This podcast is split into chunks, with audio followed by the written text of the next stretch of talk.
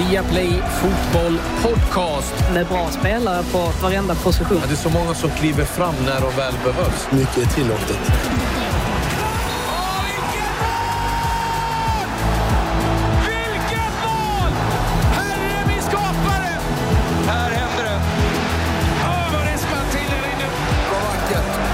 Nej, bästa dagen på året.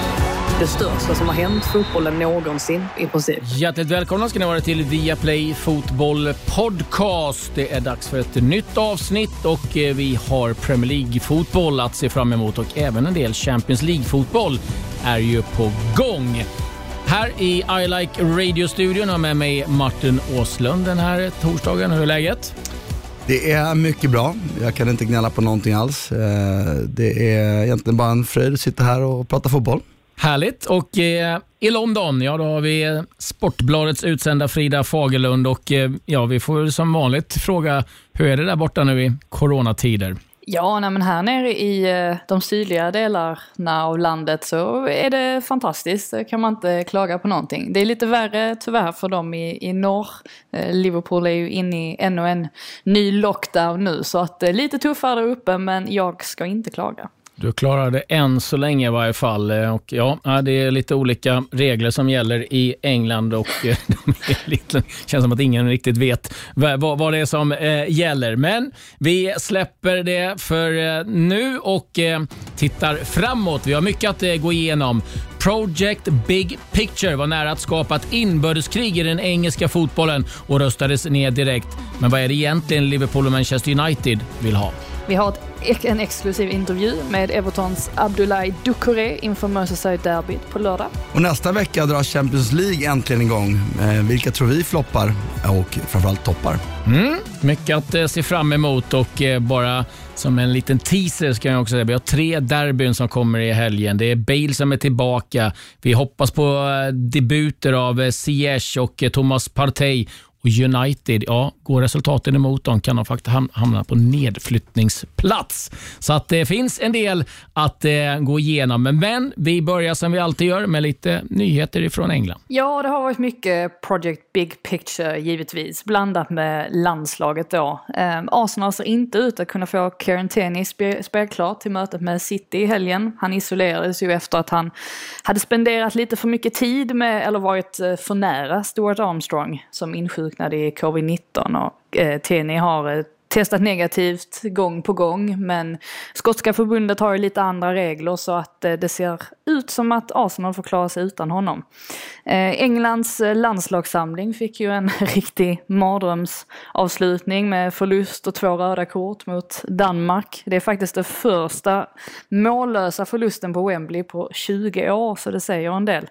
Och Daily Mails main headline idag löd “When Harry met Silly” och eh, syftar givetvis givetvis då på Harry Maguires osannolika halvtimme som eh, innebar två gula kort och utvisning. Men vi kommer nu in på mer, eh, vi kommer in mer på det vid ett senare tillfälle och vad det kommer att innebära för Lindelöf. För i övrigt så ryktas ju Manchester United vara på väg efter, eller på jakt efter Sevillas Jules Condé eh, i, eh, alltså redan nu i januari. Precis att han, eh, man vill försöka lösa honom så snabbt som möjligt men eh, man kan tänka sig att vänta till sommaren också. Alain Maximan har ju signat nytt eh, sexårigt kontrakt här med Newcastle. Fanns det ju en väldigt eh, trevlig Twitter-presentation där eh, från honom själv. Och eh, Said Benrahma närmar sig en övergång från Brentford till West Ham. Det kan man tänka sig att det är en ganska hyfsad värvning för, för West Hams del då med tanke på vad han har gjort i eh, Championship de senaste säsongerna. Så det är väl eh, det i stora drag som har hänt. Mm.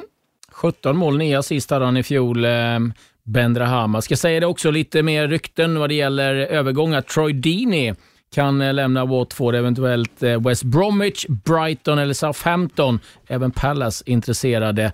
Och Colin Grant har gått till West Bromwich från Huddersfield, anfallare. 23 år gammal, 19 mål gjorde han i fjol. Och eh, Rydiger, ja, han har tydligen eh, fått information av eh, Frank Lampard att han inte ingår i hans planer, men har valt att stanna kvar i Chelsea ändå. Vi får se hur mycket speltid han får framöver. Ja, du var inne på det Fredrik, vi måste ju toucha lite på de matcherna som spelades eh, igår. Om vi börjar Martin, Sverige-Portugal. Det var inte mycket att snacka om. Det blev en klar förlust. Ja, men lite överraskande då tyckte jag. Inför matchen så kände jag ändå med Ronaldos frånvaro, ändå den typ av spelare som har varit skillnaden. Vi har ju varit, Portugal har varit bättre än oss ganska många möten. Vi har mött dem, men det är ändå Ronaldo som har sett till att de verkligen vinner alla de här matcherna. Så jag kände på förhand att vi skulle ha chans att ta poäng. Sen blev det ju en match tyvärr där vi är, blir lite hårt straffade för försvarsspelet. Jag tycker första målet är dåligt försvarsspel. De gör jättebra Portugal efter bollvinst, ställer om snabbt. Men den typ av passning man Joao Felix stöter ner den i djupled, den ska man ju stänga av. Går du press i det läget så måste du stänga den passningen, annars går du inte press. Och Det är så här grundläggande försvarsfel som vi har haft nu. Tycker också i andra läget, då de är två mot en, så som man spelar försvarsspelare då, ditt jobb när du spelar försvarsspel en mot två är att skära passningsvinkeln ett, två, minska skottvinkeln så det blir så lätt för målvakten som möjligt. Eller så, lite svårt för målvakten som möjligt.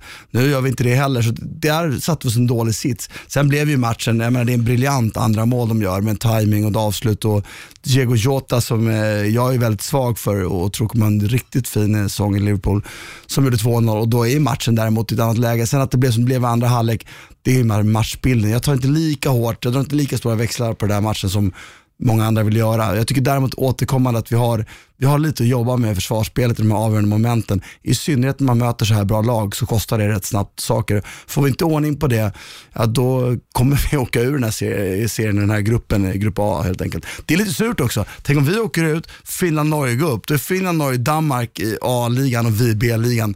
Det skulle svida tycker jag.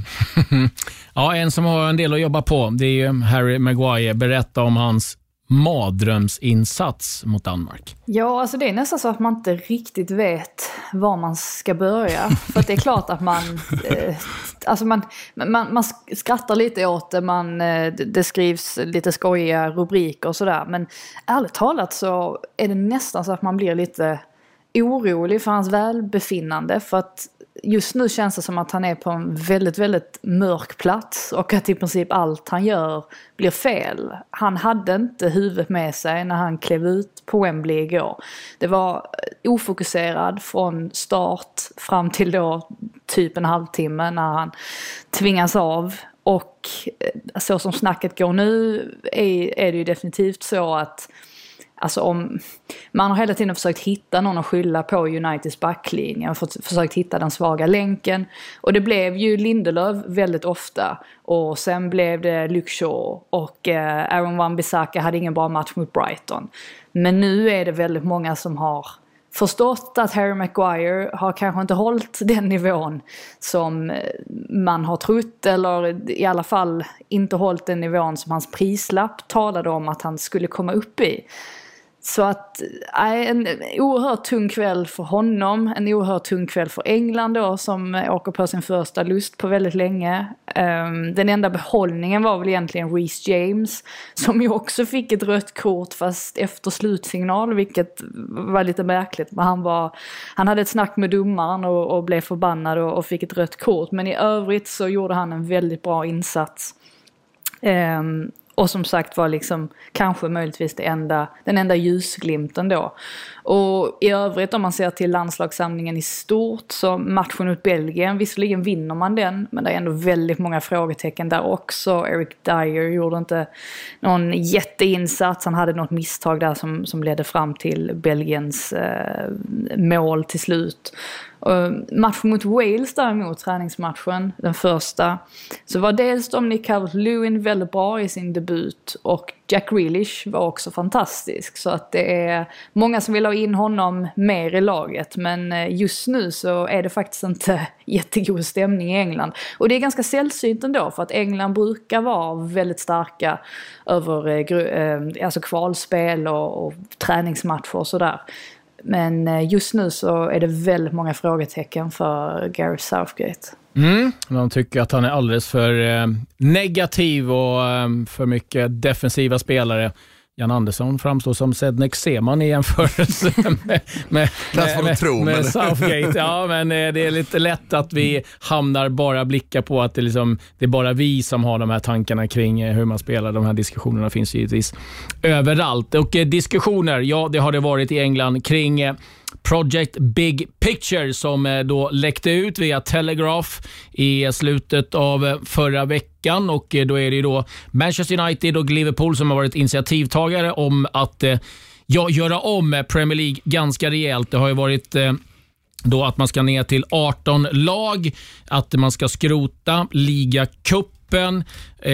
Det ska också vara så att det är, som det är nu, då 20 lag som röstar i Premier League. Det vill man ha ner till 9 lag och det, var egentligen då, det var egentligen Big Six som skulle bestämma och eh, därmed kunde de ju diktera villkoren ganska rejält. Och en omfördelning av TV-pengarna. Där man började läsa det finstilta så såg man att eh, de hade rätt att eh, börja sälja egna matcher utomlands, åtta stycken.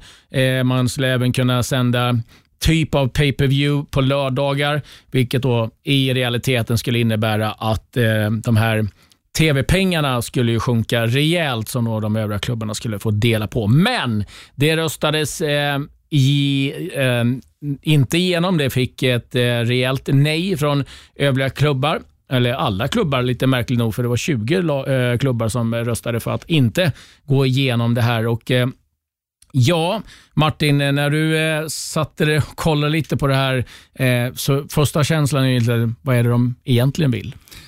Ja, men, så är det ju alltid. Um, alltså, det är klart att de gärna vill, alltså, allt det här är ju politik och det är en evig diskussion, den kommer aldrig sluta, den kommer vara framtiden också.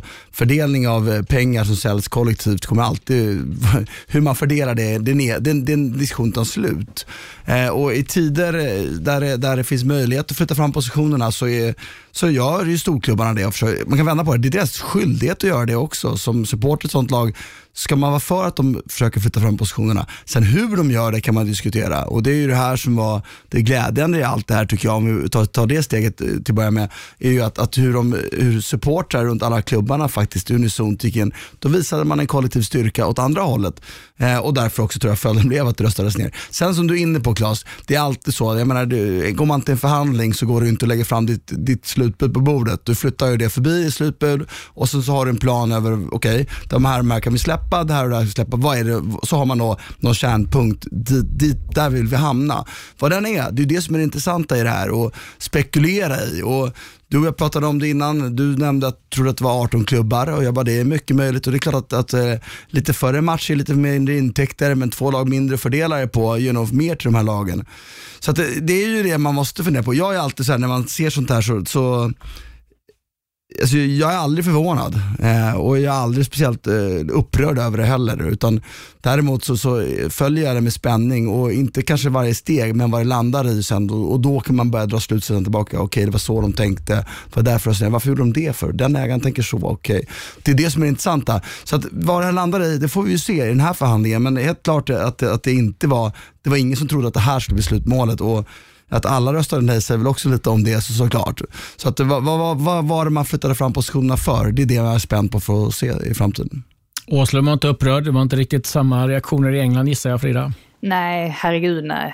um, alltså the football Association kallade ju förslaget för a sugar-coated cyanide pill som i princip betyder ett sockerdopp, ett giftpiller. Eh, och detta var ju liksom, detta var ju supportrar som sa det, så det säger ju väldigt mycket om att det här är ett förslag som inte har tagits emot med, med varm hand. Det har väl delvis också att göra med, kan jag tänka mig, att det är amerikanska ägare som har lagt fram det här förslaget och att de vill amerikanisera Eh, Premier League på ett sätt som inte faller engelsmän särskilt väl i smaken. De vill ju oftast att saker och ting ska vara som de alltid har varit. Ehm, med det sagt så tycker i alla fall jag att det är positivt att det här belyser ett verkligt problem.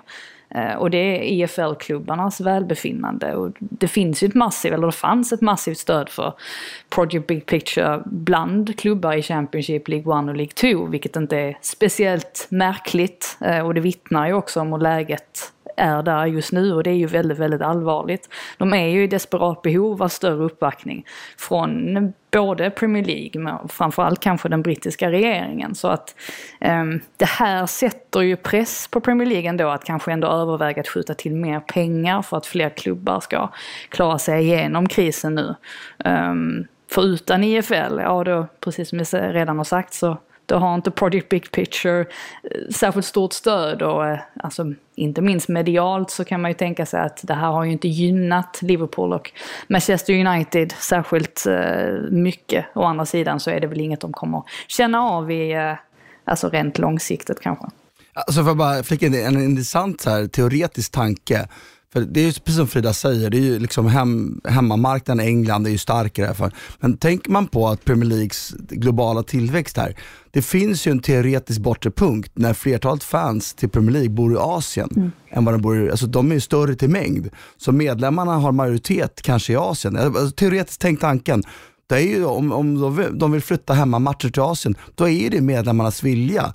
Alltså, hur ställer, alltså, någonstans tycker jag hela den här globaliseringen finns det ju någonting att fundera kring som jag tycker är mycket mer intressant än, än de här mikrodelarna. Och det är ju så här, det är ju trots allt så att i takt med att det betalas mer pengar från andra delar av världen så kommer makten flyttas från ligan i England. Så är det ju. Det är omöjligt att tro något annat. Det som är intressant är ju, liksom, absolut, och det är väl lite det som är kanske springpunkten i hela diskussionen här nu. För att det, man, det tycker jag man ska göra klart för sig, att man måste ju särskilja klubbarna Manchester United och Liverpool från ägarna i Liverpool och Manchester United. För de har ju givetvis andra intressen än vad kanske klubben eh, har och dess fans eh, givetvis. Men det handlar ju också om, lite som Frida är inne på, det är liksom inte bara sex klubbar i Premier League. Det handlar om IFL, det handlar om en fotbollspyramid, det handlar om traditioner. Det är, det är inte bara att rucka loss det och nu kör vi. Jag menar, de kommer ju från en amerikansk mm. syn på hur sport är. Det är business, det är liksom bara underhållning.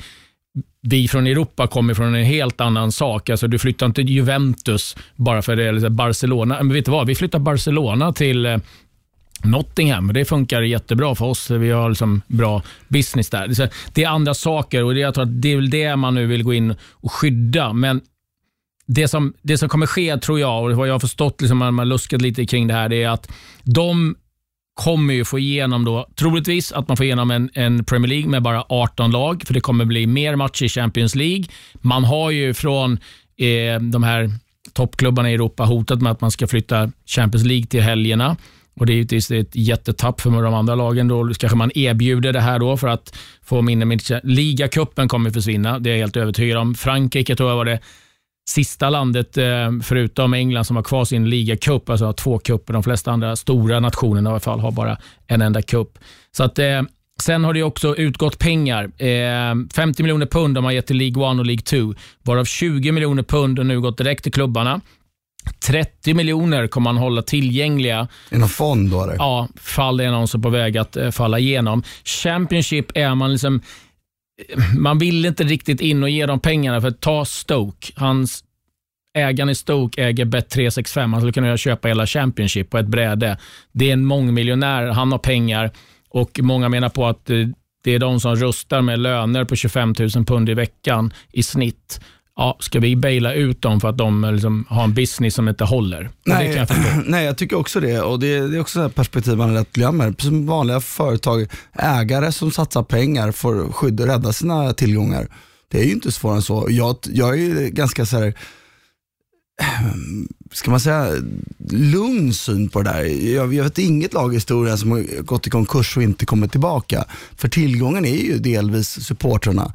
Och du pratade om att flytta Barcelona till Stoke, ja men det går inte. Inte för att det är ju säkert, även om det är lagligt så skulle det inte gå för att det är ingen ägare som vill göra det för då underminerar du hela värdet på din tillgång. Liksom.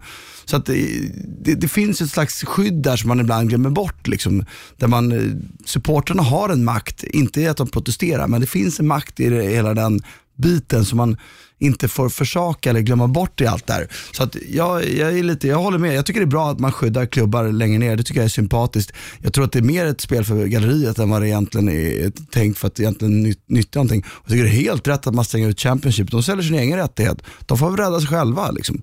Jag tycker inte att det är konstigare än så.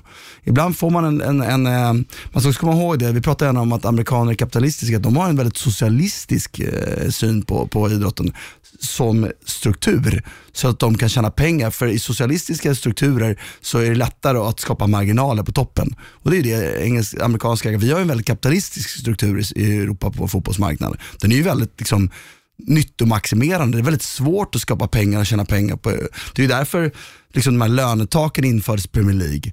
de här eh, procentuella ökningarna, de har ju 6% ökning av tv-rättighetspengarna för att gå till löner och vad det nu är. Procentsatsen eh, exakt är inte intressant där, men det är ju gjort för att kunna skapa marginaler för ägarna. Och jag är förvånad över att inte fler supportrar har gått i taket över det. Liksom. Det är ju bara gjort för att skapa eh, ökad tillgång för ägarna. Jag tycker det är perfekt som är. Vi är nyttomaximerande i Europa. Det vill säga, det är Alltså du ska gå så nära noll som möjligt till bästa möjliga sportsliga resultat. Det är banne med din klubbs skyldighet. Så att, eh, jag, är, jag är så otroligt inte eh, positiv till allt som kommer från USA i den aspekten. Och tycker verkligen om vårt sätt att se på det. Och jag tror att vi är starkare än där. Och det är ett evigt spel. Vi såg det här när Platini blev eh, dömd för mutbrott. Var första ECA gör, alltså Europeiska klubbassociationen med de stora klubbarna, då flyttar han fram positionerna direkt. Så det är ju det här, det är ett evigt maktspel. Liksom det är ju vad det är. Sen mm. så är det viktigt att, att, man, och det är ju jättebra att media fick ut det snabbt, supportrar reagerade. Det var, jag säger det igen, det var ju otroligt positivt att se hur man över klubbgränserna sorterade ut det här på ett jävligt fint sätt. Så det, jag tyckte att som så mycket annat här i livet, det kommer alltid något positivt inom till allting och det har gjort det här också. Avslutningsvis på det här Frida, det verkar som att det är många som har börjat liksom, eh, känna att äh, men nu skiter jag i det här, nu börjar jag kolla på någon League istället. Ja, det är ja, men så, så är det ju och just det här med, alltså, just med klubbarna i, i League 1 och League 2, alltså klubbarna i Championship har precis som ni varit inne på, eh, alltså relativt bra ekonomi, men i League 1 och League 2 så är det ju betydligt värre. Och det som är trist är ju att om de här klubbarna sköts eh, på ett eh, undermåligt sätt. Så de som hamnar i kläm det är ju hela samhällen i princip. Alltså ett, en fotbollsklubb eh, är ju så mycket här. Alltså det, det kan... Det, Ta till exempel Burry som, som gick, um, gick omkull, omkull här för, ja, precis, för något år sedan. Alltså det, det påverkade ju alltså hela det området, hela, det, hela den regionen i princip. Alltså att fotbollslaget ger så pass mycket här. På ett sätt som jag tror man inte riktigt förstår ändå. Eh, för att det är så, det är så mycket mer än, vad, än om man ser till Sverige. Så att det är det jag tycker främst är trist med, eh, alltså när det börjar gå ut för, för eh, League 1 och eh, League 2-klubbar, att det är fel människor som, som hamnar i kläm. Och det är just därför jag tycker att man ändå ska in och, och hjälpa dem från att gå omkull. För att jag, jag tror i slutändan så får man ut mycket mer av om de överlever än om man låter dem gå i graven. Det är också viktigt att poängtera skillnaden här. Det, jag håller med Frida, det ska komma stöd till de här klubbarna. Men det är inte Premier League som ska ge det stödet, det är staten som ska ge det stödet. Mm. Och det är precis det Frida är inne på. Det är samhällen som är, de är uppbyggda kring det här. Eh, och det är vi dåliga på i Sverige tycker jag. Jag tycker vi får otroligt dåligt. Alltså, tittar du på krona som idrotten genererar i Sverige, hur lite pengar vi får tillbaka jämfört med pengar som ges till annat. Där är de ju bättre i Storbritannien på, men det ska de bli ännu bättre på. Så att jag håller med Frida, men de pengarna ska inte komma från Premier Leagues organisation, det ska komma från staten, tycker jag. Mm. Vi släpper det. Jag tror vi kommer anledning att återkomma till det här framöver. Nu blickar vi framåt mot det som eh, händer eh, på plan till helgen och eh, ja, vi öppnar ju med en riktig supermatch. Det är dags för Merseyside Derby och vi har fått en exklusiv intervju med Evertons mittfältare Dokore. Dini up alongside, Duffy in retreat. It's Abdoulaye Dokore! It's a beautiful goal! That is a sweet, sweet strike! Are you surprised that you slotted in so well that it, that transition from Watford to Everton uh, gone so smoothly? Not not too much really because um, I think uh, you know in Watford I play well and uh, of course uh, Everton is a, is a big it was a big step for me but uh, since the beginning I think I work hard to, to be on the starting 11 and I have um, a great relationship relationship sorry with the with the manager and uh, of course, uh, I'm very happy. I'm not, I'm not surprised because the team is very good. And uh, when you add great players with great players, the, the team uh, is improving. And, uh, and now we, we are very strong and I'm very happy. Could you describe your role in that midfield? Yeah, I play like a whole like box to box player. You know, I'm the um, you know I do the the attack on the defend the wall as well. And the the manager want me to, to attack, to, to score some goals, to make some assists as well. But uh, I have to find a, as well a good balance when the, the team is attacking. So this is my role in the team at the moment. I'm a bit curious. Uh, you, you got Alan from um, Italy and Brazil. You got uh, James from Colombia. You from France, and uh, Gomez from Portugal. What language do you speak when you're playing? Um, in general, we speak Spanish between us because I, I speak a little bit Spanish, you know, so we can speak Spanish between us because Alan speaks Spanish as well, James and Andre as well. So it's easy, you know. But in football in general, you don't need to to speak too much on the on the pitch. You know, the the football is a common language for everyone, and uh, it's very easy to to play with this guy.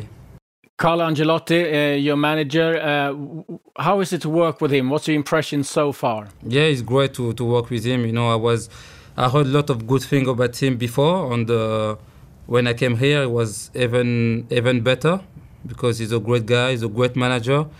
Um, I'm still improving, and I improve already with him only with uh, less than 10 games. So of course, I'm very happy with that, and I hope uh, this season we keep going like that, and uh, I will still uh, keep going and still improving with him. Can, can you give an example? What, what makes him stand out as a manager? You know, the most the most thing surprised me with him is very simple guy. You know, he didn't speak too much, but uh, he give one or two words uh, per day, some advice. You know, for for you. And uh, with that, we need we just improving. You know, straight away, and uh, he give you confidence. And uh, yeah, I think that is uh, is very simple, and that's why it surprised me uh, the most. You have uh, had a few uh, Swedish teammates before. You had Toivonen in, in Rennes, and you had Ken Seaman, Pontus Dahlberg in Watford. Now you got a, another Swedish uh, teammate coming in, uh, Robin Olsen. How much do you know about your new goalkeeper? I don't know a lot, but uh, Luca Jean talk about uh, about him because he played with him in Roma. So he says a very good goalkeeper, a very nice guy, very humble, very work hard. You know, he, he work very hard and of course, um, I'm very happy to, to meet him soon when he's gonna come back from uh, from Sweden. Have you liked your Swedish teammates? yeah, yeah, yeah. I play with Ola in Rennes, with Pontus and Ken Sema in uh, in Watford. So they're all great guys, work, hard working, you know. So of course, um, I met some great uh, Swedish uh, players. Iwobi som hittar fram den till Dokore och Dokore som lyfter fram den till James och han kan använda höger också. Det gör han. 4-1 James Rodriguez. Ja, men vilket beslutsfattande av Dokore i det här läget. Att inte försöka dundra dit den där själv utan ser att James finns och är med. Some people even talk to you as a, as a possible uh, title candidate. Uh, uh, now, what's your take on, on your ambition this season? Too early about, to talk about the title. I think uh, we're far away from, from that. I didn't heard anything about that, so for me is, is good. but uh, of course, we want to, to keep to keep winning, and uh, we took game by game. You know, we don't want to to speak about the title and to be first. The most important thing is to perform and uh, to keep winning. And uh, at the end of the season, we want to be in the European spot. And uh, I think uh, this year we, we can we can do it. Kan de göra det? Det är frågan. Everton mot Liverpool 13.30 lördag. De har inte vunnit över Liverpool sedan 2010. Och eh, Frida, vad känner du talar för Everton i det här mötet? Ja, alltså det är, ju, det är svårt, att, svårt att komma ifrån ändå att det som talar för dem för Everton främst är att de är inne i ett sånt momentum just nu där det känns som att vad de än gör så, så blir det bra i princip.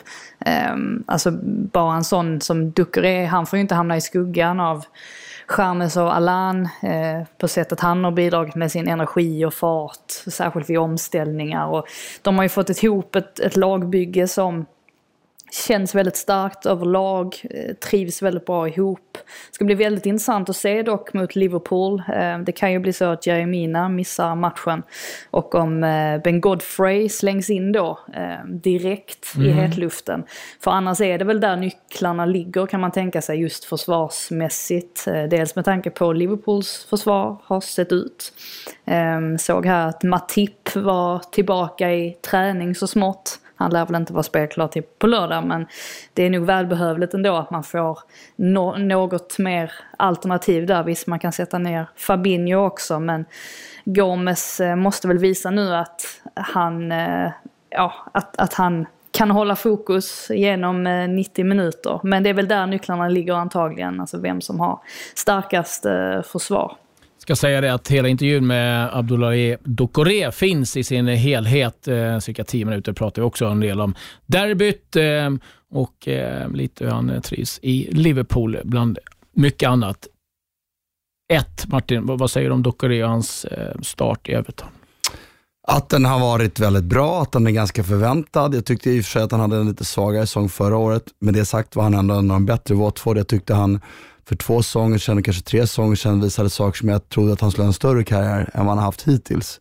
Um, jag tycker det är en otroligt fin kombination i det och det är väl lite, alltså det är mittfältet, balansen på det mittfältet och det är väl lite det som är Ancelottis storhet. Han nämner ju saker som vi får bekräftat överallt hela tiden. Att Ancelotti är ingen stor förändrare. Det är en tränare som ger detaljråd, eh, några stycken till varje individ, sätter ihop laget och litar mer på spelarnas kunskap än, en, en, en Guardiola som detaljinstruerar spelare och maniskt nästan jagar på folk med information. Där det liksom pratar vi en motorväg med information mot en liten stig kanske. Men Dan Charlotte har en otrolig feelgood-känsla runt honom och i det korta perspektivet är det ofta bra. I den truppsammansättning som Everton har tror jag att det är jätte, jättebra. Det är inga duvungar som är där. Allan är ju en suverän fotbollsspelare i mina ögon och var en av de bästa i Europa, mittfältarna i Europa för några säsonger sedan. Att han skulle hamna i Everton, det kändes ju otänkbart. Liksom. Eh, så det finns många fina, bra spelare där och Doucouré då adderar som fin balans till allt det där med sitt tvåvägsspel. Och det är ju en spelare som jag absolut tror kan ha en riktigt bra säsong. Eh, uppbackad av James Rodriguez fina fötter, Allans balansspel och så vidare. Liverpool, Frida, man vet inte riktigt vad, vad som händer där. Liksom det, de åkte på en riktig stjärnsmäll, 7-2 mot Aston Villa och sen helt plötsligt bara splittras laget och åker iväg på landslag och nu ska man samlas med någon dags varsel. Jag ska säga att positivt är också att man får tillbaka Mané från eh, eh sin eh, coronakarantän. Men vad är, vad är känslan eh, kring Liverpool tycker du? Ja, men jag tyckte väl just att avsaknaden av Mané var väldigt påtaglig mot Villa. Han, eh, det är inte bara det att han gör en massa mål, utan han har även en attityd som kan behövas ibland. Särskilt om det börjar liksom gå lite utför sådär som det gjorde mot Villa. Kan man behöva någon liksom, mer fysisk spelare som trycker till lite och, och liksom försöker få dem på banan igen. Så att, att han är tillbaka är ju såklart jättepositivt för Liverpool. Och även Thiago då som kanske får chansen att, att spelas in lite mer nu. Vi har ju fått sett ett litet smakprov på vad han kan göra. Ehm, kan väl tänka sig att han går rakt in i, i startelvan här. Förmodligen. Så att, alltså jag tror inte att Liverpool, de är säkerligen väldigt trygga i sättet de eh, spelar på, alltså vilken högsta nivå de kan nå upp till. Så att trots att siffrorna blev så här löjligt stora i slutändan mot Aston Villa så jag tror inte att de eh, de är inte inne i någon sorts kris eller sådär. De, de är väldigt trygga och lugna i att de vet att de kan ta sig eh, tillbaka igen. Jag vill gärna fylla i bara att jag, precis som Frida säger, jag tror att eh, Liverpool inte alls är speciellt stressade av det här. Det finns, jag menar vi har tjatat om det eh, över ett års tid, att det finns brister i försvarsspelet som har varit lite liksom, oexponerade av motståndarna av olika skäl och dessutom tycker jag de har kommit undan Liverpool ibland under hela försäsongen, många gånger med saker som de borde ha blivit straffade för för deras del får man hoppas att allt kommer i en match, för det var ju allt gick emot dem. Jag menar, det var ju tre mål med styrningar som var helt otroliga. Liksom. Så att, kan de hantera det rätt så är Liverpool superfavorit i det här mötet ändå. Och, eh, Thiago är ju en, det är en dimension av spelet. Man är i all ära, men Thiago, kan han komma in och spela det spel han kan, herregud alltså hur bra ska inte detta Liverpool bli då? Då är det ju potentiellt så att det bästa laget i världen ett år till. Liksom. Mm, det kommer bli häftigt att följa och ska säga det. Ehm, frågan är om de har hittat akilleshälen på Liverpool, den här eh, vänstersidan eller Trent Alexander-Arnold. Både Leeds och Villa attackerar den väldigt, väldigt hårt.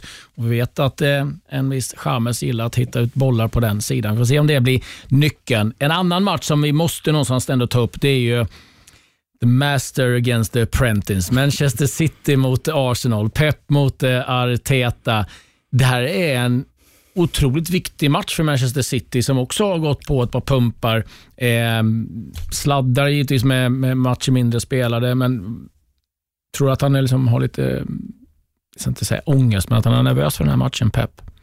Nej, det tror jag inte. Däremot tror jag, så nu återigen spekulerar man lite från utsidan och sådär. Man får en känsla av att när saker och ting inte fungerar för Pep så blir ju han ännu mer upp i varv. Och, och det riskerar ju bränna ut spelare Skönt snabbare. att få åka iväg för landslaget. Ja men nästan. Och, och när han, så här, att för, för skulle det, så här, jag tror inte Pep är stressad av den, av själva att de inte vinner, för han är så processorienterad och tror på förbättring och förändring. Problemet blir då, om man nu verkligen spekulerar, det att skulle de fortsätta gå dåligt och han höjer den här nivån av, av galenskap eller den här energikrävande ledarstilen han har, så kan fallet på laget bli större, tror jag däremot. Det har ju varit hela min spekulation kring att jag tippade City inte i topp två. Det är att jag tror att höjden kommer vara där, men jag tror att de kommer att ha svårt. Så. Samtidigt, det finns ju få andra tränare i världen som jag tror lika mycket på som Pep. Det skulle ju vara Klopp, liksom, som just nu kanske är le, le, är eh, the leader of the pack. Så att någonstans så, han är inte ett dugg nervös för det där. Däremot är han upptagen på att förändra och förbättra. Eh, jag tycker med det som har hänt nu med Liverpools stjärnsmäll och allt eh, som andra resultat som har svängt, eh, Uniteds stjärnsmäll, så blev det ju nästan så att, att eh, Citys säsongsinledning inte känns så allvarlig. Och det är ju spännande spelare han har fått in. Ja, Ruben Diaz är ju en sån här det är ju en spelare som kan lösa försvarsspel. Han har de individuella kvaliteterna för att lösa det försvarsspelsbristen de har. Så att, eh, jag, jag, tror inte att han är stressad. Jag tror däremot att det är en otroligt rolig match att följa. Eh, jag menar, Arsenal har ju börjat väldigt bra och kanske gjorde Alltså, tog den bästa defensiva mittfältaren i hela världen, eh, Thomas Partey, in i laget. Alltså, vad ska det bli? Alltså det är ju, och någonstans tror jag ändå fördelen är i um, Artetas förmån, därför att han har sett hur Pep driver lagen. Han kan Peps alla delar. Pep kan, han kan personen Arteta, men han kan inte förstetränaren Arteta. Det kan han omöjligt göra, för han har jobbat över honom.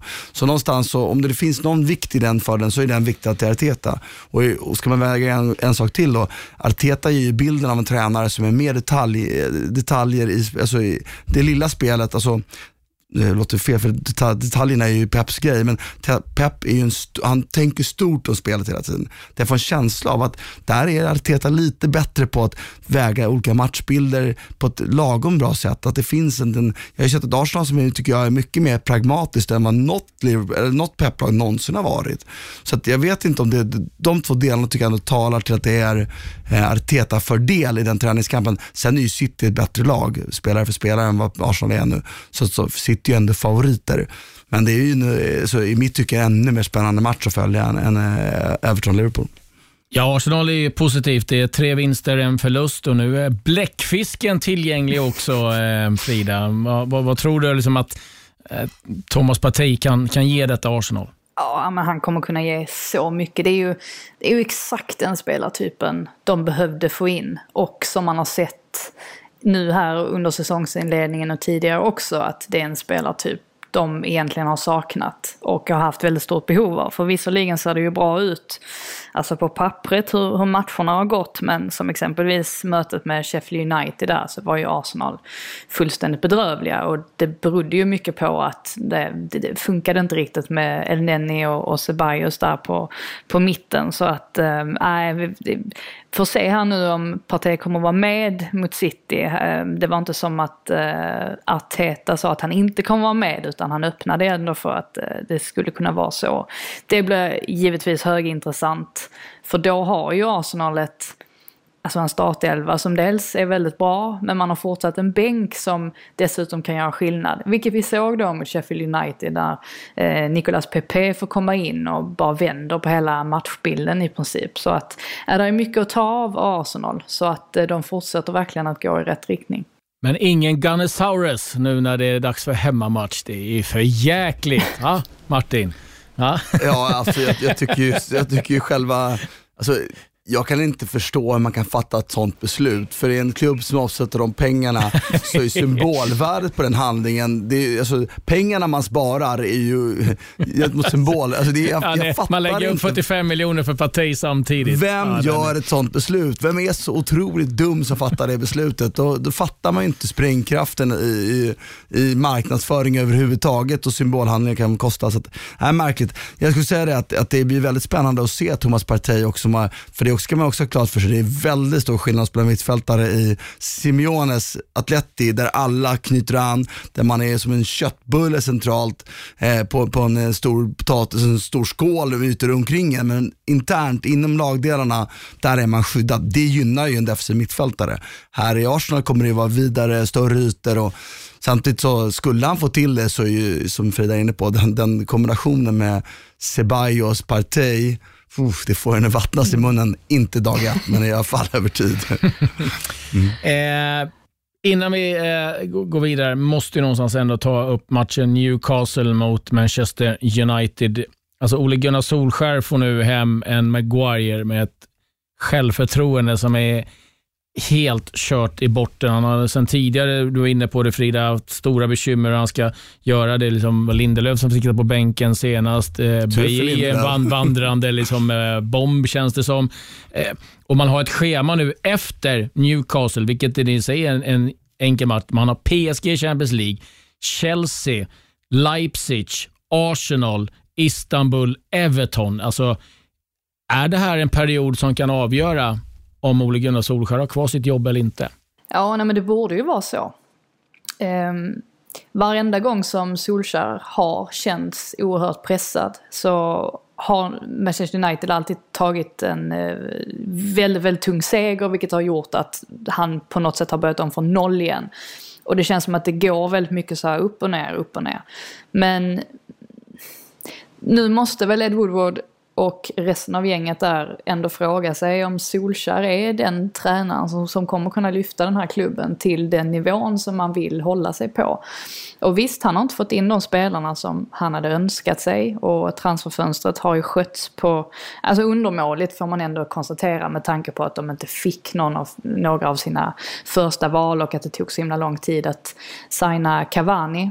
Um, så att när den här perioden kommer att bli oerhört viktig för, för Solskär och hans framtid.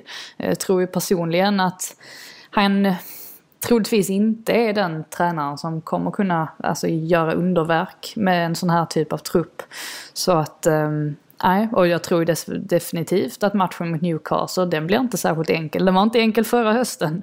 Och den lär inte bli, eh, bli enkel nu heller. Ska säga det att lite elaka tungor i England är ju, tycker att eh, Salford City borde anställa Ole Gunnar Solskär för att eh, eh, Gary Neville och Scholes, eh, deras lag, de sparkade ju tränaren Alexander efter nästan 200 dagar utan en enda förlust, men han fick sparken ändå. Så Paul Scholes har gått in som interim manager. Det ryktas om eh, Roy Keane, men eh, tycker de många att i och med att ni tycker att Ole Gunnar är så bra, då kan ni väl ta honom eh, så kan United ta in någon annan tränare. Men nu är det dags för tipshörnan. Nu ska vi blicka framåt för nu är det äntligen dags igen. Nästa vecka, tisdag, onsdag, då är det tillbaka det vi gillar som allra mest. Det har inte funnits en tredje kandidat som är jämförbar utan det här är för alla tydligt och uppenbart Europas två just nu bästa lag. Franskt och tyskt mästarlag. De har vunnit allt på hemmaplan. Det är två tyska tränare som ställs mot varandra. Det är en match att verkligen hoppas på. Bra chans här nu kanske. Han suger in och skjuter! Ensam där istället släpper mot Neymar. Neymar med jättechans! Oh. Neuer räddar returen och sen är Neuer där igen på något märkligt sätt. Lättar in den i mitten över mot andra sidan och det är 1-0 för Bayern München. Kingsley kommer! Paris Saint-Germain-produkten! Frustrerande förstås för Paris Saint-Germain. Vunnit allt i år igen i den inhemska fotbollen. Något längre än någonsin i Champions League, men längre sen når de inte för Bayern München är mästare i Europa igen. Bayern München, regerande mästare nu när Champions League drar igång och eh, ja, vi börjar väl på en gång. Martin, vinner Bayern München Champions League även nästkommande säsong? Nej. Varför? Fylla det också. nej, nej, men ska man vara lite, del, dels så, så, det är så många som är bra och kan vinna det här och vi vet ju av historien att det är bara ett lag som har klarat av vinnare back-to-back. Ehm, så det är ju, tycker jag, en, en, ett argument om man vill bara ta ett svepande argument. Ett annat är att jag tycker att laget är än så länge sämre än förra året. Jag, jag tycker ändå Thiago var avgörande i vissa matcher som de kommer behöva. Det kommer vara svårare att vinna det år igen. Alltså, enklare på ett sätt eh, eftersom det är mer lättare för de bästa lagen att ta sig vidare när det är dubbelmöten. När det är enkelmöten så blir slumpfaktorn en större, större del av det. Men det blir också svårare eftersom det kommer krävas att man är det bästa laget. Och jag tror inte ett lag utan eh, en sån spelare som Thiago är lika bra som det var förra året. Och sen är det ju så att några av de andra konkurrenterna har blivit starkare. Jag tycker liksom att eh, Real Madrid ser oerhört starka ut. Deras trupp är ju helt fantastisk. Eh, jag tycker att Liverpool, tack vare Thiago bland annat, har blivit bättre. Eh, och Liverpool åkte ju också ut med minsta möjliga marginal på ett sätt förra året. Så, så, som, det gör man ju inte två år i rad. Eh, så nej, jag, jag, tror att Bayern München eh, får svårt att försvara titeln. Frida, vilka, vilka känner du som är de stora utmanarna till att ta hem ligan eller titeln den här säsongen?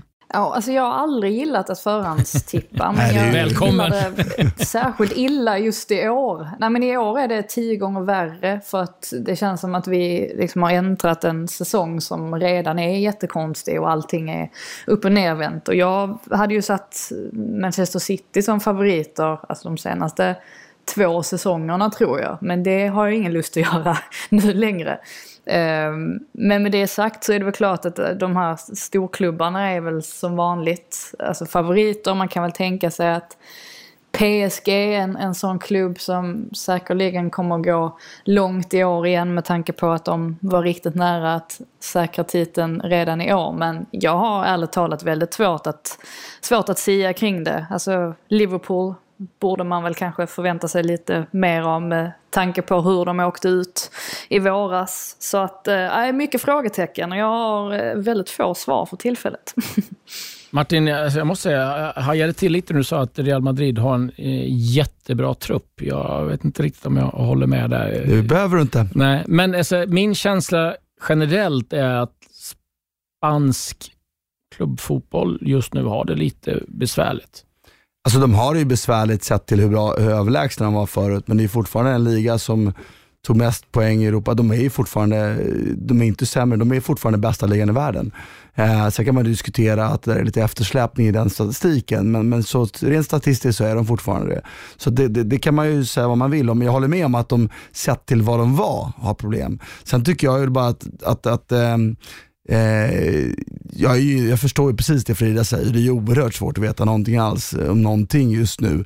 Eh, men tittar man då på, på truppen spelare för spelare så är, jag ser inget lag i världen som har en bättre trupp än Real Madrid.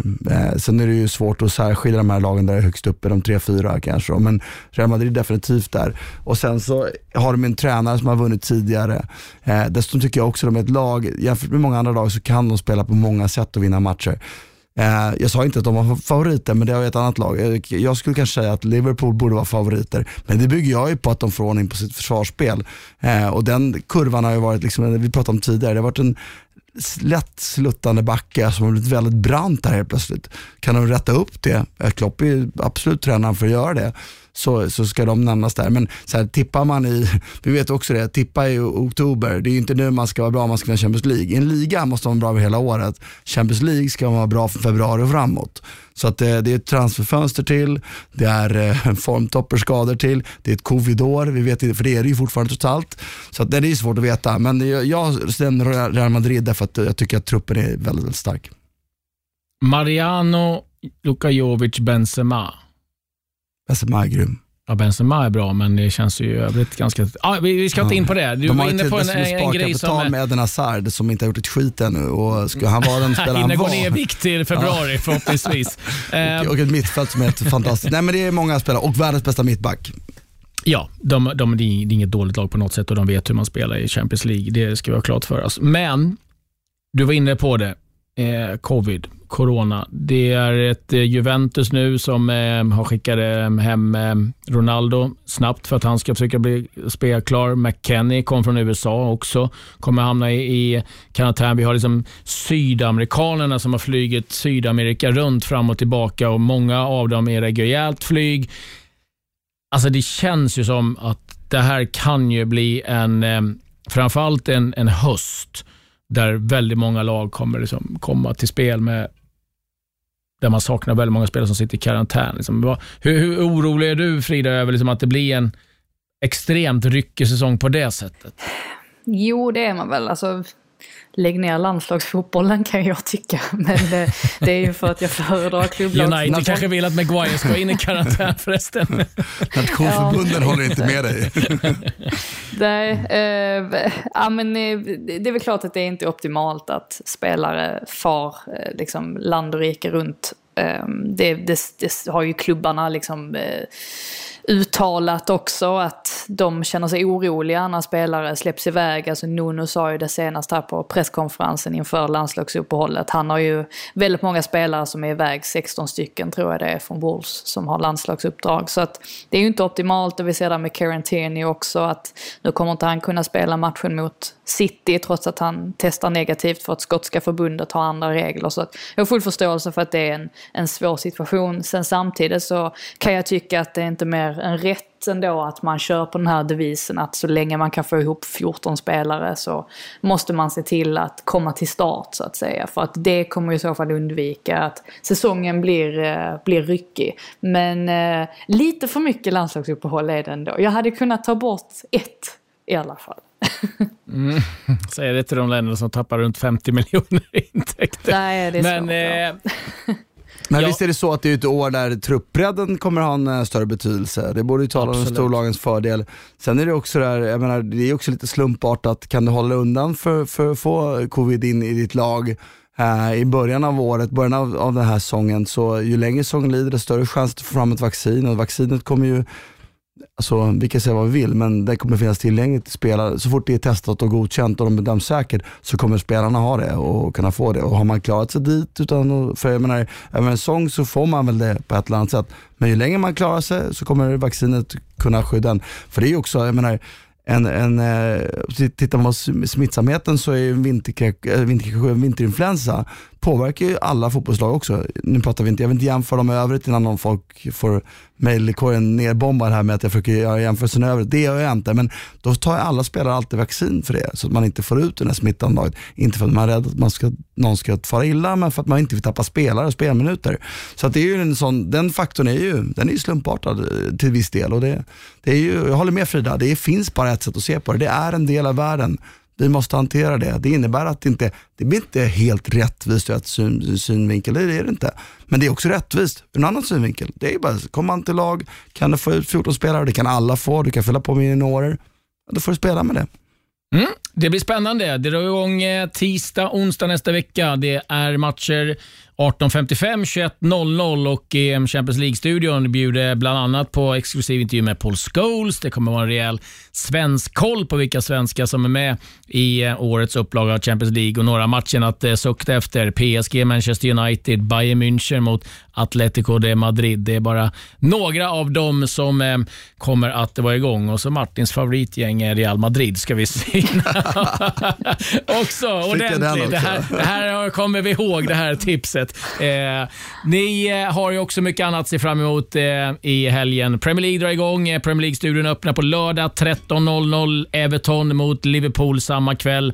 Manchester City-Arsenal kan säga också att det är ett Old Firm-derby om man vill kika på det också på lördag. Söndag, ja då är det Sheffield United, Fulham, Crystal Palace, Brighton och eh, sen drar Premier League-studion igång 17.00 och så kan säga Feyenoord, Sparta Rotterdam med lite sådär i skymundan på Viaplay. Ett eh, derby i Rotterdam. Det finns mängder av fotboll att eh, kolla på och eh, Frida, nu kan du ta det lugnt. Ingen landslagsfotboll och eh, du kan eh, bänka dig. Vad vad ska du ta vägen förresten? Ska du på några matcher? Jag skulle ju ha åkt på Merseyside-derbyt, men eh, det är ju ingen bra idé nu med tanke på eh, hur, hur den rådande situationen är där uppe. Så att eh, jag får parkera mig framför eh, tvn denna gången, tyvärr. Oh, den är jobbig. Ja. Karantän två veckor eller derby.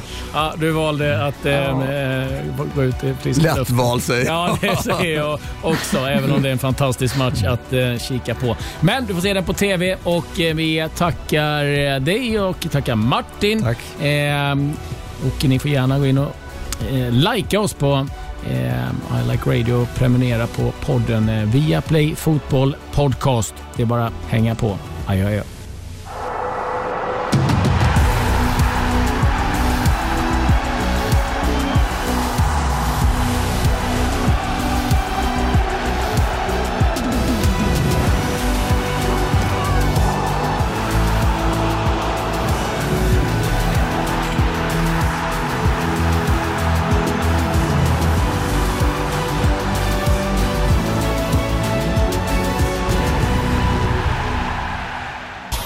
Produceras av I Like Radio. I like radio.